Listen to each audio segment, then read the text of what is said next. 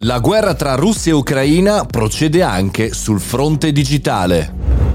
Buongiorno e bentornati al caffettino, sono Mario Moroni e anche oggi, in questo lunedì, affrontiamo una tematica importante per noi professionisti, imprenditori e studenti. Chiaramente al centro c'è il conflitto mondiale, direi, per le parti in causa eh, sull'Ucraina con la Russia, ma uno degli elementi che non vedo molto trattato all'interno della stampa italiana è la cosiddetta guerra digitale, la cyber war, quella che in realtà vede protagonisti entrambi gli schieramenti argomenti con eh, diverse sfaccettature. Da una parte, se l'Ucraina ha tantissimi programmatori eh, capacissimi di affrontare anche questa iniziativa, è altrettanto vero che il governo non lo è, lo Stato ha disinvestito sul mondo digitale e per cui ha subito, sembrerebbe in maniera abbastanza continuativa, degli attacchi di DOS contro eh, i siti eh, stessi eh, del governo. Quindi un blackout anche di internet in alcune zone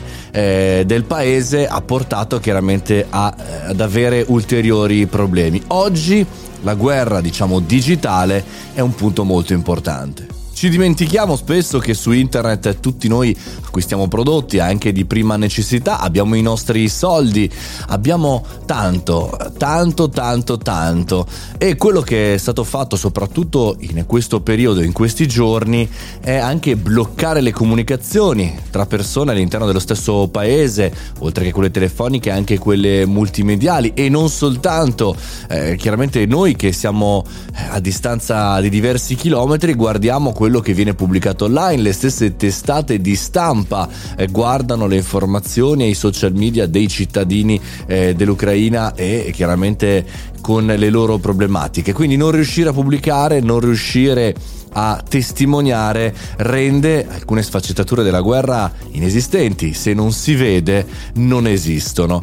Ma anche qui c'è un'opinione pubblica molto vasta, per esempio il gruppo Anonymous, il gruppo indipendente di hacker, diciamo così, eh, ha preso le parti dell'Ucraina e ha detto in questo, da questo momento, venerdì l'hanno dichiarato, noi siamo al fianco dell'Ucraina in guerra contro la Russia. Non so se vi ricordate qualche puntata fa eravamo andati a vedere quali ransomware, quali tipologie di virus per semplificare eh, venivano prodotti e quali erano i paesi che erano più avvantaggiati dal punto di vista economico. Bene, per distanza al primo posto ci sono gli hacker russi.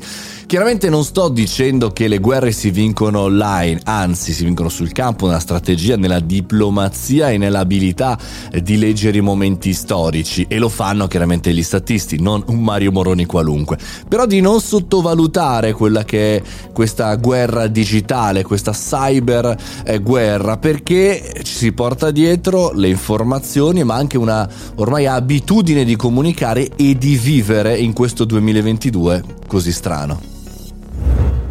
Partiamo così tranquilli in questa settimana con la prima puntata del lunedì, noi ci sentiamo domani mattina alle 7.30, ma se volete chiaramente darmi una mano in questo podcast, farlo arrivare a più persone, mettete 5 stelle qui su Spotify, fate una recensione su Apple Podcast e anche condividetelo a un amico, perché no? Io vi aspetto domani mattina 7.30, sono Mario Moroni e questo è il Caffettino Podcast. Buona giornata e buona settimana.